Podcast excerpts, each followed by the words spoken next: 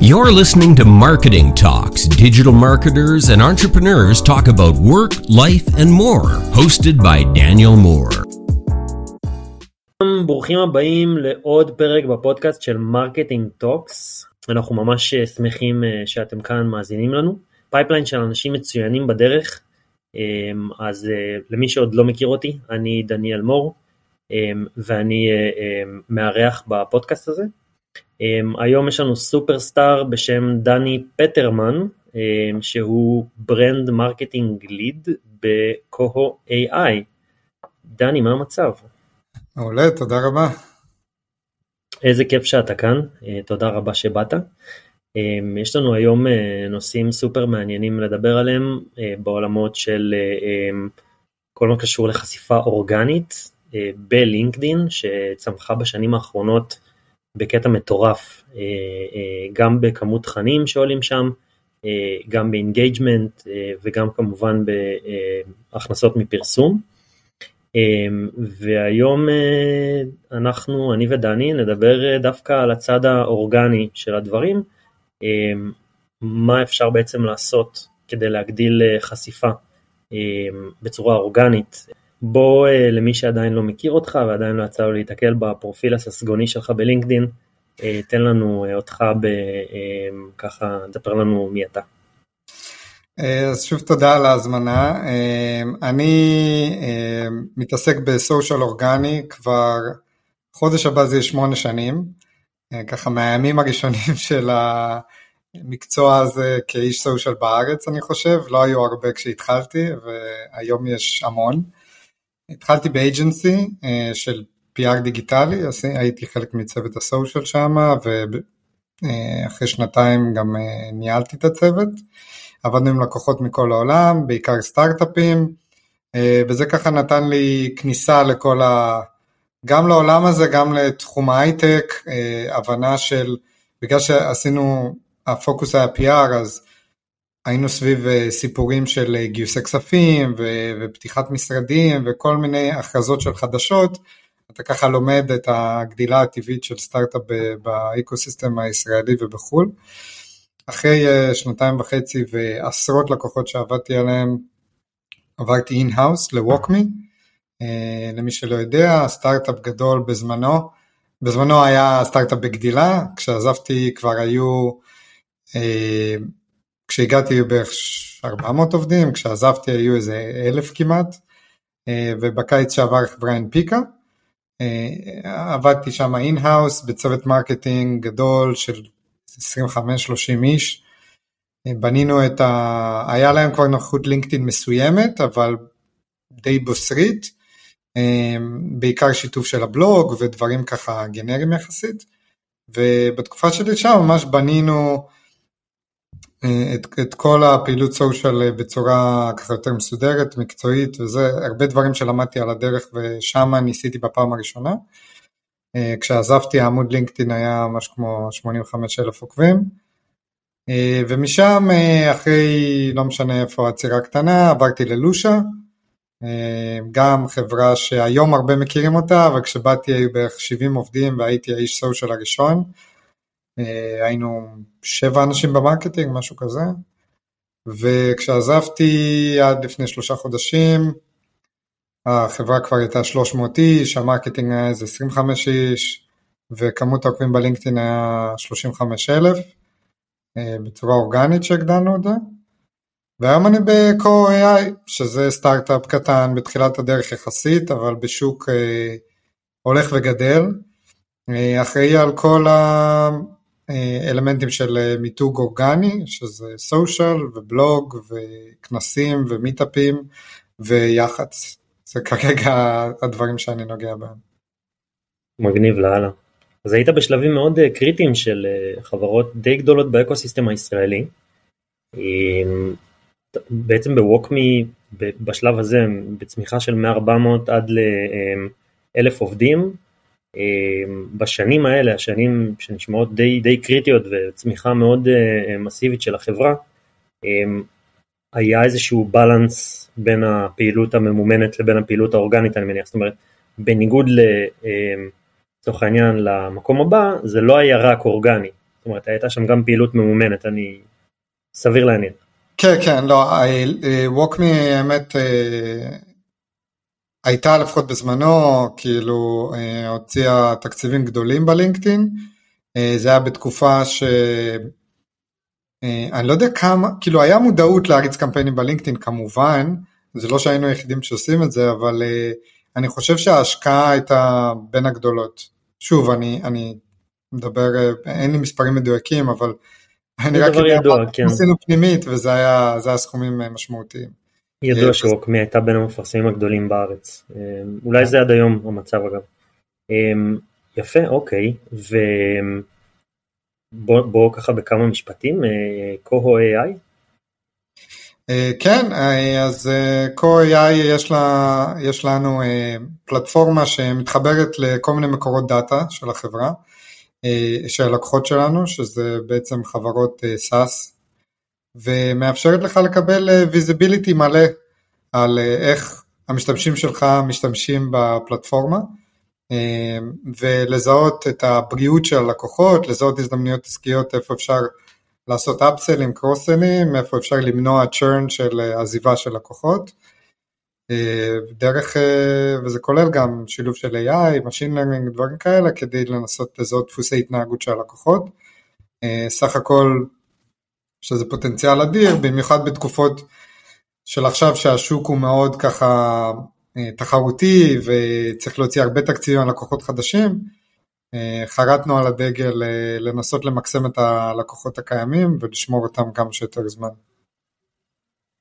אוקיי, okay, אז בעצם אה, סטארט-אפ שבא בעצם למקסם, אה, למקסם את ה-retention, למקסם product stickiness, להשאיר את היוזרים כמה זמן, אה, כמה שיותר זמן, את היוזרים של הלקוחות שלכם כמובן, אם אני מבין את זה נכון, אוקיי, כן, כן. מגניב לאללה.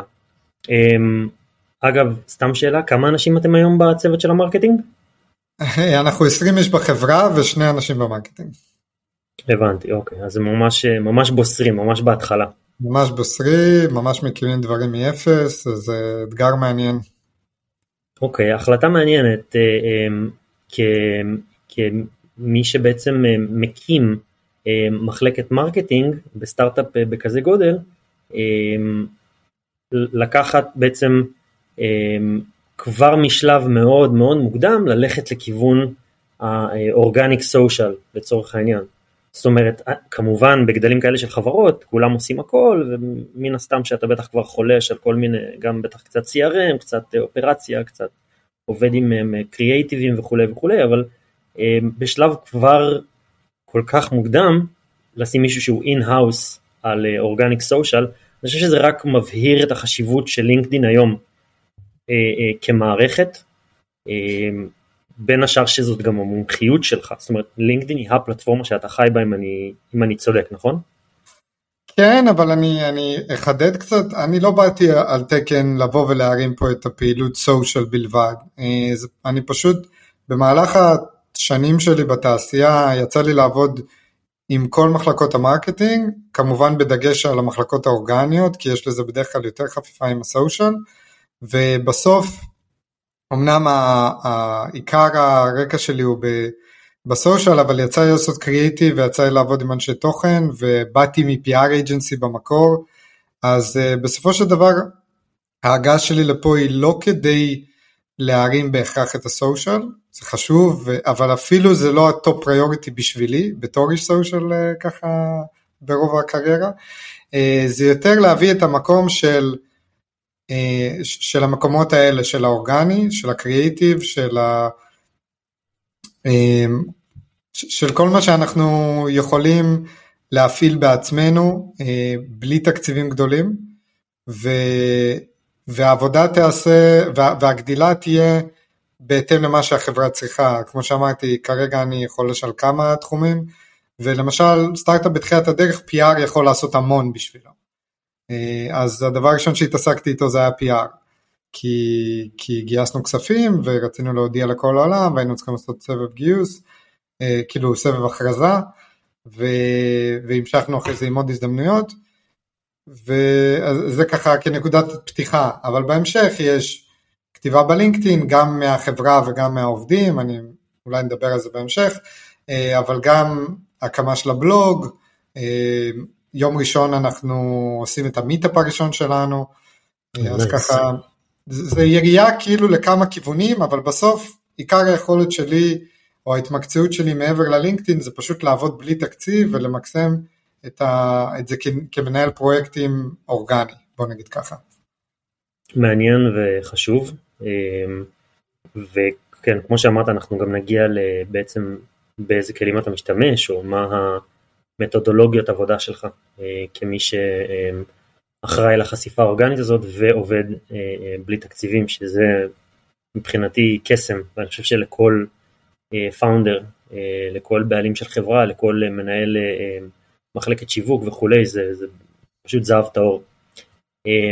אז אם אנחנו רוצים to break it down ולהתחיל לדבר על אילו כלים היום, לצורך העניין, אמ, אתה נכנס, אני מניח, אתה רואה עמודים של חברות בלינקדין, אמ, בתדירות כזו או אחרת, אמ, אולי סקרנות, אולי סתם לראות אם הם מאמצים איזשהו feature שלך, אה, שאתם אה, הגשתם לו request וזה עדיין pending, ואני גם מסתכל תמיד על פרופילים של אה, חברות, לראות מה השתנה, לראות אם יש משהו ש, שאני לא עושה וכולי.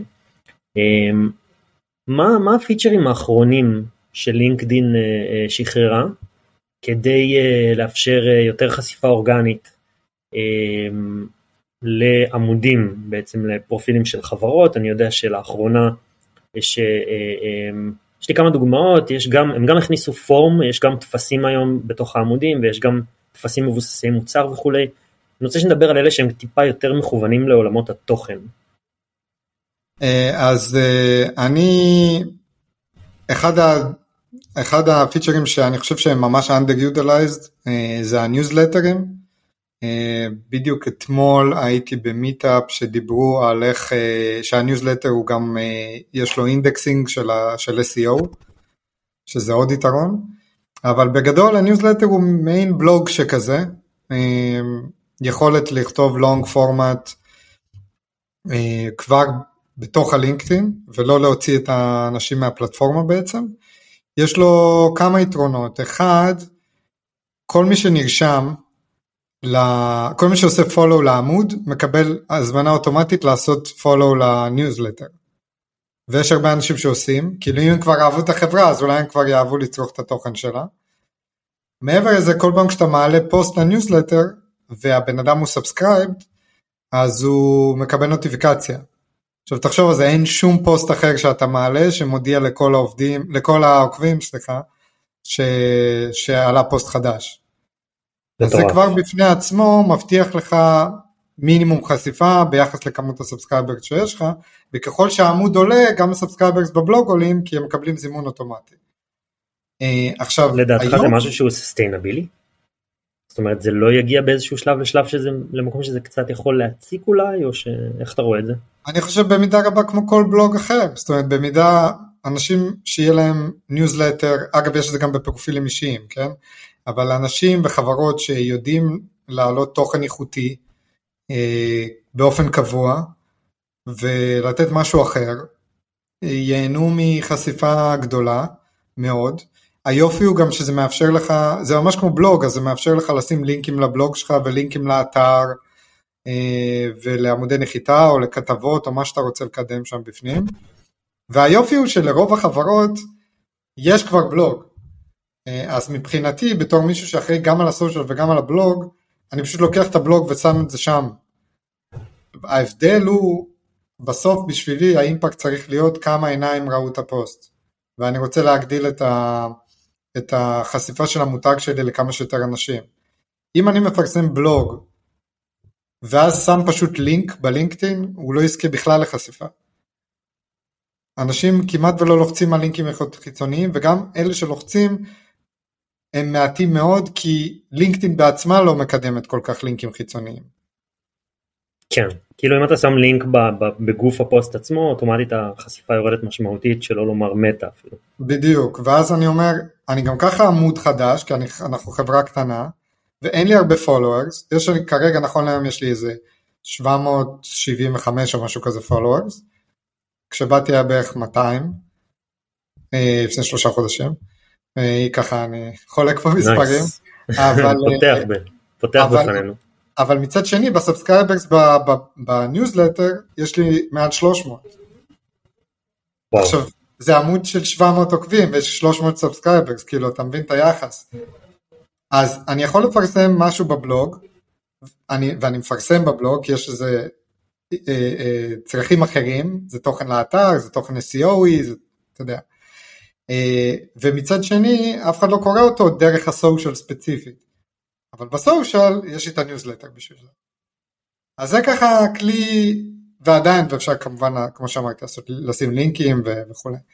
אז זה ככה feature שאני מאוד אוהב, עשיתי את זה גם בעבר, וזה אחד הדברים הראשונים שעשיתי פה. זה באמת לא דורש הרבה, אם יש לך כבר בלוג, אז מה אתה צריך? לייצר לוגו ולשים שם, ולהעלות פוסט פעם בשבוע, שבועיים, תלוי כמה בלוגים אתה מוציא. כל, כל אחד יכול לעשות את זה. חד משמעית. מה לגבי document uh, post? Um, יש גם את המקבילה כמובן בעולמות ה-pay, document ads, שעכשיו גם יש איזשהו דיבור על זה שזה כבר הולך ונהיה יחסית דומה ל-lead generation forms, כי זה בסופו של דבר זה אותו flow, אבל ברמה האורגנית לצורך העניין, שאתה כבר ממש יכול להעלות איזושהי... סליידים כאלה?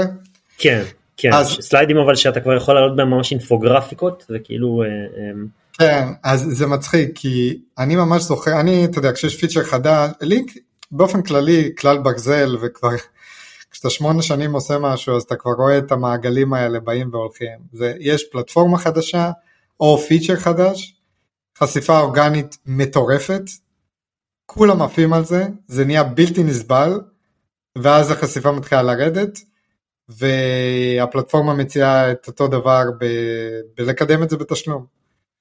והסליידים או הדוקימנטס, זה בדיוק זה. אני זוכר כשהייתי בווקמי, אז הופיע הפיצ'ר הזה, והתחלנו לעשות שתי פוסטים כאלה בשבוע, כשאף אחד לא עשה את זה.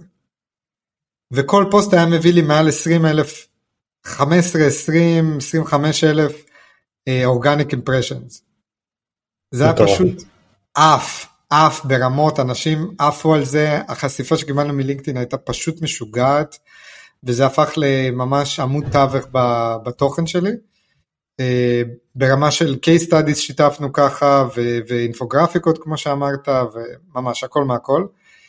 ועם הזמן זה פשוט דועך ודועך ודועך ודועך אה, עד שהיום זה סתם עוד פוסט זה לא רחוק מ... זה, זה לא שונה מפוסט טקסט או מפוסט תמונה כזה או אחר. אני כבר תקופה ארוכה לא רואה בזה שום יתרון מהותי. אה, וככה רק כדי לתת את הדוגמה הדומה זה למשל הסקרים בלינקדאין. שכשהסקרים הופיעו לראשונה היה איזה בטא כזה וזה לא עבד טוב. ואחרי שנה ניסיתי שוב ופתאום זה עף. וכולם בלינקדאין התחילו לעשות את זה כי החשיפה הייתה פשוט מדהימה וכל הפיד הפך לסקרים. עד שאנשים התחילו לעשות סקרים מטומטמים כמו מה אתה אוהב פיצה או המבורגר שזה פשוט נהיה בלתי נסבל ולינקדאין גם התחילו להוריד באמת את החשיפה של הסקרים האלה אה, וזה נהיה מין כלי... אתה אומר סקרים מעמודים דווקא, מעמודים כן, של חברות. מעמודים. כן, וגם מפרופילים אישיים, פרופילים אישיים לצורך העניין, אבל כן, דיברתי על עמודים, ושוב, זה, עכשיו זה, אולי זה מתפקד טיפה יותר טוב מאחרים, אבל בסוף זה עוד פיצ'ר. אה, וזה ככה זה תמיד, העבודה של איש סושיאל, איש אורגני בכללי, אבל איש סושיאל זה, זה לא ליצור תוכן, זה להביא חשיפה ו- ולהביא גדילה.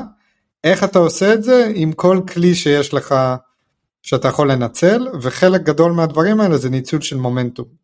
אה, והדברים האלה באים לחלון הזדמנויות מאוד קטן, לפעמים חצי שנה, ש... אולי שנה, וזהו, זה כבר לא, זה כבר נהיה פרט שולי באסטרטגיה שלך ואתה צריך להמציא את עצמך מחדש. כן, אז uh, early adopters uh, אמ, אי שם מאזינים שהם early adopters, אה, כל הכבוד, זאת הדרך. אמ, אגב, רואים את זה גם בכל פלטפורמה, זאת אומרת, אתה רואה אנשים בלינקדאין עם 50 אלף עוקבים, היום להגיע ל-50 אלף עוקבים זה כמעט בלתי אפשרי. מאוד קשה. אנשים שהתחילו פעם, יש להם את היתרון. אה, ברגע שטיק טוק הופיע ואנשים התחילו להיות פעילים בטיק טוק, היום כולם רוצים להיות פתאום בטיק טוק. אבל היום זה קשה, כי יש מלא תוכן, וההפקות צריכות להיות ברמה מסוימת, והתוכן צריך להיות ברמה מסוימת, משהו שפעם לא היית חייב לעשות. מי שקפץ זה ראשון, אה, ניצל חלון הזדמנויות אה, קריטי. סופר מעניין, כן ברמת הפלטפורמה אני מסכים, ברמת הפיצ'רים עדיין מי שיאמץ ראשון פיצ'רים אה, שהם בבטא או שהם כל מיני ניסיונים כאלה שמשחררים אותם הוא גם יכול להרוויח אה, אה, בעצם חשיפה זולה. במאמר מוסגר אני רק אציין פה שלפני שבועיים בערך משהו כזה תחילת החודש שבועיים שלושה לינקדין שחררה בעצם animated gif אה, אה, אה, לפוסטים ממומנים, זאת אומרת לראשונה אתם יכולים להעלות ספונסורד פוסט שהם בפורמט של גיף והם animated, זאת אומרת שהם לא סטטיים אה, וגם ככל הנראה הראשונים שיאמצו את זה ירוויחו חשיפה אה, זולה גם ברמת ה-upper funnel, CPM, CPC ומן הסתם שזה אמור גם להשפיע לאורך כל הפאנל. אז קחו את זה גם כהמלצה. בדיוק. נחמד. אני רוצה לקחת אותך לנושא שהוא אותי אישית אמ, באמת זה, זה, זה משהו שאני כל הזמן חושב עליו ואני חושב שזה איזשהו אפילו טריק של התעשייה שהתפתח ככה כאילו ב, ב, בשנים האחרונות. היום כבר ש, שבאמת כמו שאתה אומר יש אה, איזשהו שפע כזה של תוכן שמאוד קשה להתבלט. אני רוצה לדבר ראשית על שימוש בפוסטים אמ, שהם בשם ה-founder לצורך העניין. אמ, יש לזה גם שם, אתה יודע, ghost writing אפשר לקרוא לזה, יש כבר כמה כתבות כאלה שאפשר לראות בכל מיני publishments uh, גדולים על איך עשיתי, לא יודע מה, חצי מיליון דולר ב Upwork בשנה, על ידי כתיבת ghost writing בשמות של כל מיני מנכ"לים אחרים או big shots כאלה ואחרים. באופן כללי, איך אתה רואה את הטרנד הזה? אה, האם באיזשהו שלב לדעתך שווה לחברות לאכוף את זה אולי, לבדוק מי באמת כתב את הפוסט, להפעיל כל מיני טכנולוגיות כדי לנטר את זה, אמ, ומה העמדה שלך על כל הנושא הזה? זאת אומרת, כמה זה באמת לג'יט? לג'יט זה לג'יט. השאלה היא בסוף, האם זה באמת תחליף ראוי ל... ל... האם זה באמת נעשה בצורה איכותית? זה השורה התחתונה. אה, בסוף אני חושב ש... אתה יודע, כשאתה כותב, כשאתה עושה ghost writing בבלוג לצורך העניין, אז אנשים באים לבלוג של האתר, או שהם עשו subscribe לבלוג, כדי לקבל אה, מידע או תוכן בתחום מסוים. לעומת זאת כשאנשים עושים, מוסיפים אותך כקונקשן בלינקדאין או שעושים לך פולו, הם עושים פולו לבן אדם, נכון שהם רוצים לקבל עדיין גם תחום, אה, תוכן בתחום מסוים, אבל, אבל הם רוצים לדבר עם בן אדם, הם רוצים לראות מי הוא, מה הוא, לחוות אותו בצורה, לרוב, כן, זה לא אבסולוטי, אבל לרוב בצורה שהיא לא אה, שטחית, כמו שאתה מכיר מישהו ואתה רוצה להיות חבר שלו בסופו של דבר, זה רשתות חברתיות בסופו של דבר, אנחנו, אנחנו רוצים שתהיה פה חברתיות. ואני אתן לך פה את הגולדן רול שלי, שדיברתי עליו פומבי ושכל אחד יכול לעשות, אבל המתכונת לסושיאל אורגני זה מורכבת, המתכון מורכב משלוש חלקים. אה, ערך, זאת אומרת בכל פוסט, מה הערך שאתה נותן למישהו, ואם אתה לא יודע מה הערך שאתה נותן אז זה פוסט לא טוב, נקודה. Mm-hmm. פה כבר חצי מהאסטרטגיות תוכן של האנשים שמקשיבים הם מבינים שהיא לא רלוונטית, אחרת לינקדאין היה מקום הרבה יותר מעניין. איך אתה מודד ערך? אתה מודד בתוצאות. שחור על גבי לבן, engagement, לייקים, comment ים. לא, אתה לא מודד ערך לפי תוצאות, ערך זה הדרך להשיג תוצאות. זאת אומרת, אם יש לזה ערך, כנראה ש... אם עושים לך לייקים, כנראה שזה נותן ערך. זאת אומרת, זה אינדיקציה. אוקיי. אה, שה, שלפוסטים שלך יש ערך. אה, אז ערך, הדבר השני זה עקביות, זאת אומרת ברגע שהתחלת משהו, תהיה שם. תחליט על cadence בין אם זה יומי או שבועי או חודשי, אבל תהיה שם, אתה צריך להיות נוכח. אתה לא יכול להתחיל ולהיעלם ואז להופיע אחרי חצי שנה, אגב זה רלוונטי לצורך העניין לפודקאסט שלך, כן, התחלת פודקאסט. אתה לא יכול עכשיו להיעלם לשנה ואז פרק 2 ואז להיעלם לחצי שנה ואז פרק 3. אי אפשר לבנות ככה קהל, אנשים צריכים כאילו להיכנס לזה, להיכנס לקצב שלך. מסכים. אמ, אז אותו דבר עם הסושיאל. והדבר השלישי, ולמה אני בכלל מעלה את זה, זה אותנטיות. עכשיו כשאני אומר אותנטיות, אני לא מתכוון למקוריות, כי זה חשוב לי להבהיר, כי הרבה אנשים אומרים מה, אין לי משהו מיוחד להגיד ו- וכל מיני דברים כאלה. אמ, זה לא חייב להיות משהו שלא חשב, שאף אחד אחר לא חשב עליו בעבר, אבל זה כן צריך להיות מחשבה שלך, שאתה באמת חשבת אותה. ופה מגיע מבחינתי הדיסוננס של להשתמש ב ghost writer, כי ghost writer יכול לעשות research ו... אמ, ו- ולקרוא בלוגים ולקרוא סטטיסטיקות ולקרוא research ואז לעשות מזה פוסט יפהפה והדוק ו- ונהדר ולשחרר אותו.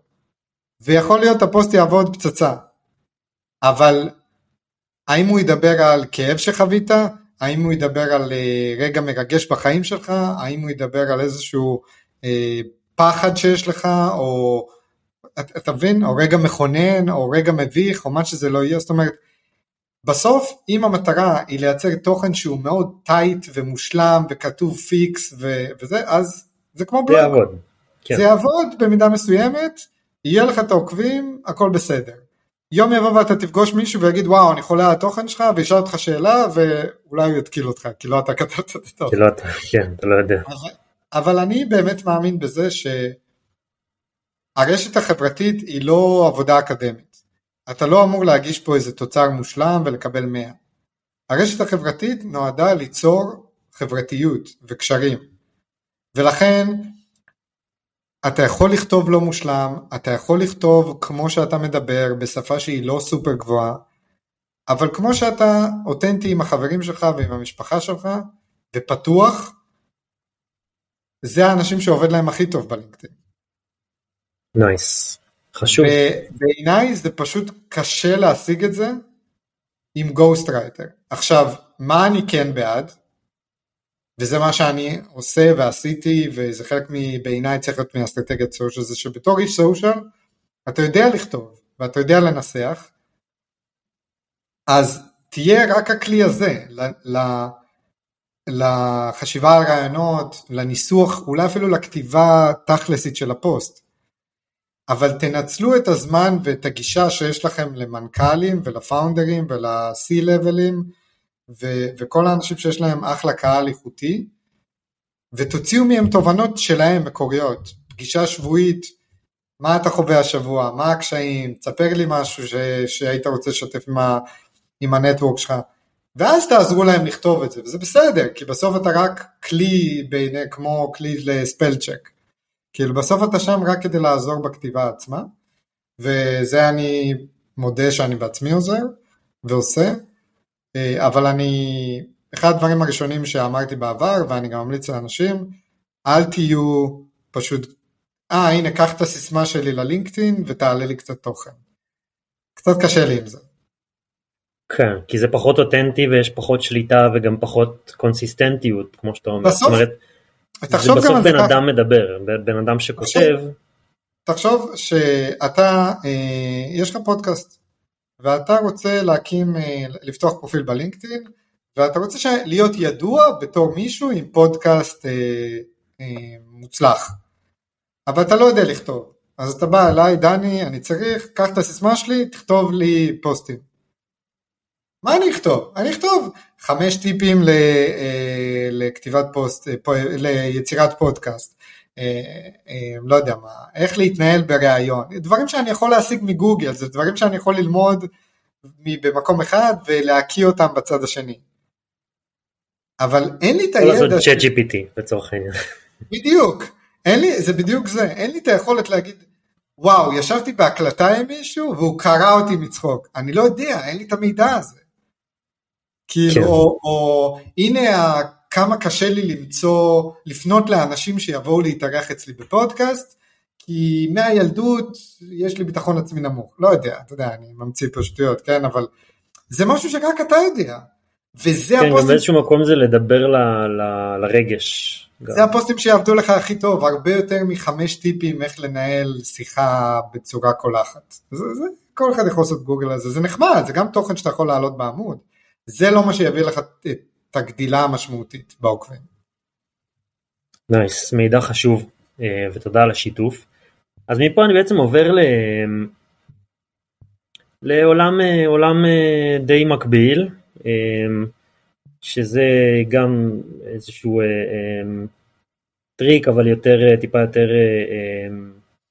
מעודן נקרא לזה. המכפיל כוח שלמעשה, שאתה האמת חשפת אותי בפניו כי אני לא חשבתי עליו, אבל השימוש בפרופילים אישיים של עובדים ככלי, כמכפיל כוח בעצם לחשיפה אורגנית על ידי פרסום פוסטים על החברה, על מה עשינו, על פרויקט, על הצלחה, על case study, על research, על... איך זה מתבצע? זאת אומרת, מה הדינמיקה? האם יש, האם גם בכלל, אתה יודע מה, יש היום שיקול של חברה קטנה לגייס, אתה יש לך כמה? 8,000 עוקבים בלינקדאין. אה, שבע, שבעת אלפים, כן. אה, כן, כן, שבע, לא זוכר, אבל, אבל אה, זה איזשהו אינדיקטור? זאת אומרת, זה איזשהו, לא אינדיקטור, זה איזשהו פרמטר? לחברה שאני עובד בה אני לא יודע כמה זה פרמטר, אה, אני חושב שכן, כאילו במידה מסוימת, אבל אה, קודם כל חשוב להבין שהחשיפה של פרופילים אישיים היא, אה, היא הרבה יותר גדולה מעמודים עסקיים. זה, זה משהו כמו בין 10 ל-15 אחוז מהעוקבים שלך בפרופיל האישי רואים את התוכן שלך, כאילו כנקודת התחלה ככה שלינקדאין מאפשר לך, לבין בערך אחוז עד שלוש אחוז בעמוד עסקי. בטוח. זאת אומרת, אתה צריך, על כל פוסט אתה, יש לך חמישה, שבעה אנשים ש, שיכולים כאילו, אתה צריך לפרסם איזה חמש פוסטים מהעמוד uh, כדי להגיע לחשיפה דומה, uh, וזה יכול להיות אפילו יותר. Uh, מצד שני, אתה לא יכול, אתה לא רוצה גם, שהפרופילים האישיים של העובדים שלך יהיו לוח מודעות של התוכן של, של החברה. ולכן החשיבה היא כזו, אני הולך לעזור, אני בתור החברה, ואני בתור האיש social שרוצה שזה יקרה, אני הולך לעזור לך להיות פעיל בלינקדאין, כדי להרים אותך, אותך נטו, לא אותך בתור העובד של החברה, אותך. וזה אומר שאם יש לך פודקאסט מהצד, אני אעזור לך לנסח את, הפוד, את הפוסטים על הפודקאסט, ואם, אה, לא יודע מה, נהיית אבא ואתה רוצה לכתוב על אה, work-life balance וכמה טוב שיש לך זמן עם התינוקת שלך, אז גם זה אני אעזור לך, וכדי שכשיגיע רגע, קודם כל בידיעה שברגע שאתה תהיה, תדבר קבוע, אתה תתחיל לדבר גם על העבודה, וגם כשיהיה הכרזה גדולה ואיזשהו חדשות, אז יהיה לך נורא קל לשתף, כי זה יהיה סימלס. ואני אומר לך את זה גם על עצמי, רוב התוכן שאני משתף הוא לא קשור לקו ולא היה קשור ללושה ולא היה קשור לווקמי לפני זה. הוא פשוט, אני משתף על החוויה שלי בעולם העבודה ובהייטק הישראלי. אבל כשה, כשיש לי 7,000 עוקבים והפוסטים שלי מגיעים לאלפי חשיפות, אחוז נכבד מהם אומר, מי זה הדני הזה שמופיע לי בפיד כל הזמן? אולי אני אצרף אותו, אולי אני אכנס לבדוק באיזה חברה הוא עובד, ויש מין איזשהו uh, trickle down אפקט כזה, שגם מגיעים חשיפות לעמוד, אה, ואני יכול לתת לך דוגמה ש... שאתה יכול לראות שכשחברות מגיעות ל, למשל גיוס כספים, שזה בדרך כלל ההכרזה הכי גדולה שמקבלת הכי הרבה לייקים, ואתה יודע, אנשים אוהבים לפרגן על משהו כזה, אז לא בנית את התשתית הזאתי, ואז אתה משתף, אה, גייסנו 50 מיליון בראונד C, whatever, ויש איקס חשיפה לזה בעמוד, אבל אז אתה רואה עוד מלא פרופילים קטנים שפרסמו את זה ולהוא יש שתי לייקים ולזה יש לייק וחצי וזה. זאת אומרת הם פרסמו, הם היו שם כדי לפרסם את זה, אבל לא היה להם שום נוכחות.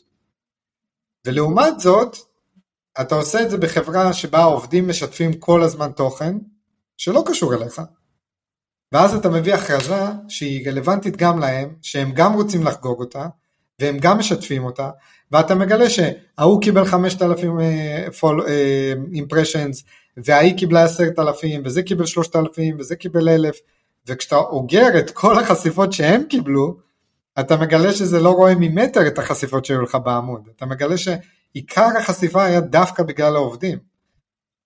nice. Nice. אבל בשביל שזה יקרה אתה צריך לנהל תשתית שלמה, ונחזור לנקודה שאמרתי קודם עם ה ghost writing זה, אתה לא יכול לכתוב לכל האנשים האלה לבד. אז אתה צריך להיות שם בשבילם, אתה צריך לחזק אותם, אתה צריך לעזור להם עם עריכה, עם... אה, הם עם, פשוט אה, יודעים, הם פשוט יודעים שהם יכולים לבוא אליך. כן, זה ממש בהגדרה של התפקיד שלי, אה, ככה זה היה בלושה וככה אני אמרתי את זה פה בימים הראשונים שלי בקור, אם אתם רוצים לכתוב, פשוט תבואו אליי, זה חלק מהעבודה שלי, אתם לא מבקשים ממני טובה, אני מחויב, אני רוצה, זה טוב לכם, זה טוב לארגון, לעזור לכם. בכיר אה, כלשהו בדרגת VP שאתה רואה שהוא לא כותב או פרופיל שלו רדום, אתה תגיד לו, תגיד, כן. תזרוק לו איזה מילה, כן. אני לא, אני לא יכול להכריח אף אחד. לא, לא להכריח, לא, לא להכריח. וגם לא בדרגות נמוכות, אבל כן. אה, כבר היה לי נוהג כזה שכשמישהו מגיע, VP, דירקטורים, לבוא, להגיד להם שלום, להציג את עצמי, להגיד מה אני עושה בחברה ולהגיד להם שאני פה לשירותם והם יותר מוזמנים להשתמש בזה אה, כי דווקא הם, דווקא ה-VPs יש להם בדרך כלל נטוורק חזק יותר, יש להם יותר ניסיון בתעשייה והמילה שלהם, יש להם הרבה יותר מה להגיד והרבה יותר קל להרים פרופיל שלהם אה, מבחינת התוכן והעוקבים מאשר עובד זוטר ש... שגם אותו אפשר אבל יותר קשה. nice. טוב, מעניין, חשוב, אמ, לגמרי אה, שופך אור על, על כל העולם הזה של אה, חשיפה אורגנית אה, ובכלל אורגניות, בין אם הפרופילים האישיים או העסקיים וכולי. אמ, אנחנו מתקדמים בצעדים כאלה ואחרים לשלבי סיום, ועכשיו אני רוצה לשאול אותך ככה יותר בפן האישי. אמ, בניגוד ל, ל, ל, אורחים קודמים אנחנו למעשה לא הכרנו לפני. אה, אני, אני עוקב אחרי הפרופיל שלך, אני התרשמתי וראיתי ואמרתי לעצמי אה, אה, וואלה הבן אדם הזה חמוד ומפרסם גם תוכן מגניב ומשעשע וגם מגוון. ואז בעצם יצרתי קשר, הוספתי, אמרתי לך תקשיב, זה, יש פה איזה פודקאסט, בא לי שתצטרף. אבל מה שבאמת קנה אותי ואמר לי אוקיי אתה צריך, הוא צריך הוא צריך לשבת איתך. אמ, זה איזשהו פוסט על, על, על אמ, בדיוק על הדברים האלה, זאת אומרת בדיוק על הדברים האלה, אבל בפן האישי. האם אתה מספיק out there, האם אתה מספיק אה, אה, אה, מדבר, אה, מפרסם, אה, עושה לעצמך גם קצת, אה, קצת PR בעצם. אה, ואם לא, אז אולי שווה לתהות על למה לא. אמ, אז, אז מה הביא אותך בעצם לתובנה הזאת? זאת אומרת, מה גרם לך להבין שאתה יודע, שזה חשוב, אמ, ואיך אפשר, אם יש לי חסם כלשהו, מה אתה מציע לי לעשות? אמ, אני, קודם כל אני איש סושיאל ככה ב... through and through כמו שאומרים, אני, אתה יודע, עושה את זה שמונה שנים אבל התחלתי לעשות סושיאל עוד לפני ש... עוד לפני שידעתי שזה מקצוע, כאילו חייתי בפייסבוק קהילות, עמודים עסקיים, אה, בלוגים, עשיתי מימים, הכל, כאילו אני חי את הרשת, ולי זה פשוט היה באופן טבעי, אני, אני בפייסבוק אני חזק, יש לי גם לא מעט עוקבים שם, ו, אה, ואני כותב שם על בסיס קבוע, והתחלתי לעשות את זה גם בלינקדאין, פשוט באופן טבעי, כמי שאני. אה, אבל עם הזמן הבנתי, לא, לא חושב שהיה איזשהו רגע מכונן, אבל עם הזמן הבנתי שקודם כל אם אני, אם אני חושב ש, שהעובדים צריכים להיות שותפים לגדילה, אני גם צריך אה, לעבוד דוגמה. אה, ובית כל, יש לי מה להגיד, זה בא לי בקלות, אז למה לא? אני נהנה מזה. ואם אני מבין את הפוסט שאתה מתכוון אליו, כי שיתפתי אותו בערך לפני כמה ימים לפני שדיברנו, היה שהכתיבה בלינקדאין היא בערך כמו ביטוח קריירה שכזה. מעניין. ש... אתה, אף אחד לא צריך ביטוח כשהוא, זאת אומרת, כשהוא חושב על זה שאף אחד לא, לא, אף אחד לא חושב אני צריך ביטוח עכשיו. אתה לא קונה ביטוח כשאתה צריך אותו. זה, אתה לא אתה, צריך את הביטוח שאתה קונה אותו. בדיוק, אתה, אתה אומר אני אקנה אותו עכשיו כי מתישהו אני אצטרך אותו, ואם אתה אומר אה אני צריך אותו אז זה כבר מאוחר מדי. אה, ו, וזה בעצם זה, זה אם יש לך מיתוג אישי, אם אתה מפתח אותו עם הזמן, בדיוק כמו שאתה מפקיד כל חודש לביטוח אה, דירה או חיים או מה שזה לא יהיה, אה, אתה לאט לאט מגדיל את, ה, את הנוכחות שלך ואת ההיכרות שלך של התעשייה ואת הקשרים שיש לך, ובסוף מגיע הרגע שבו יש לך הכרזה גדולה ויש מי שיקשיב, כי בנית כבר את הקהל הזה. וחס וחלילה איבדת את העבודה שלך כמו הרבה אנשים שעושים ופתאום אתה רואה פוסטים של היי אני מחפש עבודה ויש לזה שלוש לייקים וכזה חבל כאילו עכשיו זה מאוחר מדי עכשיו אתה יחד עם עוד 20 אלף איש בתעשייה שמחפשים עבודה ואין לך שום דרך להתבלט בניגוד לאנשים שמחפשים עבודה ואומרים מפרסמים והפוסט מתפוצץ אז זה החשיבה בסוף לנצל עכשיו את הרגע אה, בשביל שבעתיד תוכלו, תוכלו ליהנות מזה. ובכל זאת אם יש לי חסם? יש לי חסם, לא יודע, לא יוצא לי. תתחיל במה שאתה יודע, תכתוב לא טוב, אמרתי, אותנטיות, אה, עקביות וערך. ת, תחליט שאתה מפרסם פוסט פעם בשבוע, בשבועיים, תכתוב על משהו שאתה יודע, על משהו שאתה מכיר. הייתה לי איזושהי תובנה לפני כמה זמן של תשע שעות ביום אתה יושב במשרד ואתה מדבר על העבודה. לא הגיוני שבחצי שעה שאתה מתיישב מול הלינקדאין אין לך מה להגיד. בטוח כן, יש לך נכון. מה להגיד. קרה משהו, מישהו עצבן אותך, הבוס שלך מעצבן, סיפור מהעבר, איך אתה אוהב להתראיין, איך אתה לא אוהב להתראיין. לכולנו יש תובנות, כל היום אנחנו חופרים עם הקולגות שלנו על העבודה. יש לך מה להגיד, תתחיל, תתחיל ברע, תהיה גרוע בזה. הכל טוב, זה לא סוף העולם, זה אורגני. וזה מצחיק אותי, אני רק אסכם בזה. אנשים שאומרים אין מה להשקיע בזה, כי אין לזה אימפקט, אני אומר אז מה אכפת לכם? תשקיעו קצת, תראו אם זה עובד לכם. Who knows. Who knows. ומי שאומר ש... ש... שיש לזה אימפקט, אז עוד יותר סיבה להשקיע בזה. תעשו ביטוח חברים, תעשו ביטוח. דני היקר, איפה תהיה עוד חמש שנים מהיום? וואו, האמת אני לא אוהב את השאלה הזאת, ונשאלתי אותה על ידי אה, מנהלים שהיו לי במהלך השנים. אה, אתה לא אוהב את השאלה הזאת? כן, כי אנשים אומרים... זאת השאלה השנייה כבר שאני שואל אותך ואתה לא אוהב, רק לידיעתכם מאזינים יקרים, דני אה, ביקש לדלג על הפינה שלנו, you don't say, וכאן אני אכנס ל-voice over. למה? פשוט בטיעון שאין לו פדיחות, אז אתם חברים יקרים של דני, אני מבקש שתגיבו על הפוסט הזה, ו... ותרשמו לי על פדיחות, סבבה, אני יודע, בואו, הוא לא ילד, הוא היה בצבא, לכולנו יש, אה, אה, לא יודע מה, מהתואר, לא יודע מה, wherever. אה, אז, אז לפחות על השאלה הזאת, זה לא רעיון עבודה, אבל נגיד... לא, אני אענה לך עליה, אני פשוט, אני רואה שהתעשייה הזאת, התחום הזה משתנה כל כך הרבה, כל כך מהר, אמ, אנחנו מדברים עכשיו על כל, כל מיני צ'אט GPT וכל הדברים האלה. לפני חמש שנים לא יכלתי לדמיין שאני אהיה איפה שאני היום, ואין לי שמץ של ספק שבעוד חמש שנים אני אהיה במקום שאני לא יודע לדמיין אותו עכשיו. ו, ולכן אני יכול להגיד לך, אני אהיה, לא יודע מה, דירקטור או אורגניק בחברה הנוכחית או בחברה אחרת, אבל זה, זה סתם, זה לזרוק מילים באוויר. אמיתי אין לי מושג, וזה למה השאלה הקודמת של הביטוח קריירה, זה למה הוא חשוב לי, כי אני חושב שבניגוד להרבה אנשים, אני מספיק שנים בתעשייה כדי לדעת שאף אחד לא יודע לנבא את העתיד, ובמיוחד בתחומים של ה marketing, ופלטפורמות חדשות צצות, ובתחומים חדשים, ודרכים שונות לעבוד, אני מנסה לכסות כמה שיותר תחומי, ש... לחלוש על כמה שיותר תחומים ולהיות פעיל וליצור קשרים וגם למתק את עצמי במידה מסוימת בלי להיות מגעיל מדי בעניין הזה.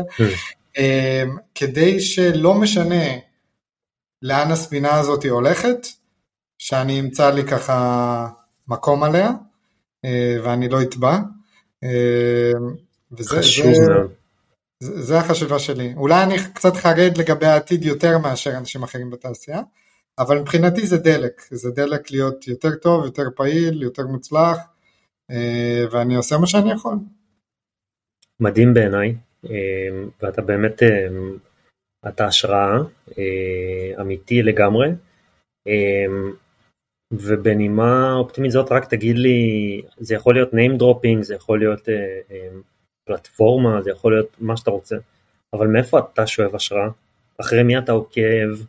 אה, לא יודע מה, מי נותן לך רעיונות? אה, למי אתה מאזין?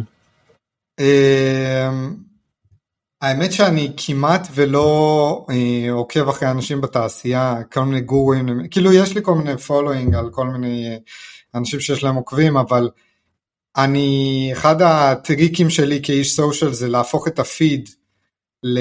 אמ, להפוך את הפיד למקור אה, מידע ובעצם כל תחום חדש שאני נכנס אליו או מתחיל לכתוב תוכן לגביו אני פשוט עוקב אחרי כל האינפלואנסרים של התעשייה הזאת mm. כדי שכל הפיד שלי יהפוך על התחום הזה, אז זה מקצועית. אמ, ואישית אני אני מאוהב בפורמט של ה audiobooks, ו... ואני יכול להגיד שאני מקשיב בערך לשניים, שלושה בממוצע, שניים בממוצע, שניים שלושה ספרים בממוצע בחודש. וואו. אה, את השנה שעברה סיימתי עם 29, השנה לפני זה עם 24, אז אה, ושם יש מגוון רחב, אה, פוליטיקה, חברה, פיתוח אישי, אה, ספרי מתח, כי זה כיף בפקקים אה, ככה להיות חלק מסרט מתח, זה מעביר את הזמן בכיף, אבל כן, אודיובוקס זה הדבר, מי שלא ניסה, עופו על זה. מגניב לאללה. דני היקר, אני רוצה להגיד לך המון תודה. בכיף. המון תודה על הידע שחלקת פה, על הניסיון המדהים שלך, על ההשראה שאתה נותן, והיה לי ממש ממש כיף לארח אותך. בכיף גדול, תודה רבה. ולכם מאזינים אני רוצה להגיד תודה רבה שהאזנתם, אה, אתם מוזמנים, אה, יותר מוזמנים לשלוח לנו פידבק, אה, לכתוב, אפילו לי באישי, לעקוב אחרינו, להמשיך להאזין, ושיהיה לכם המשך יום קסום, להתראות.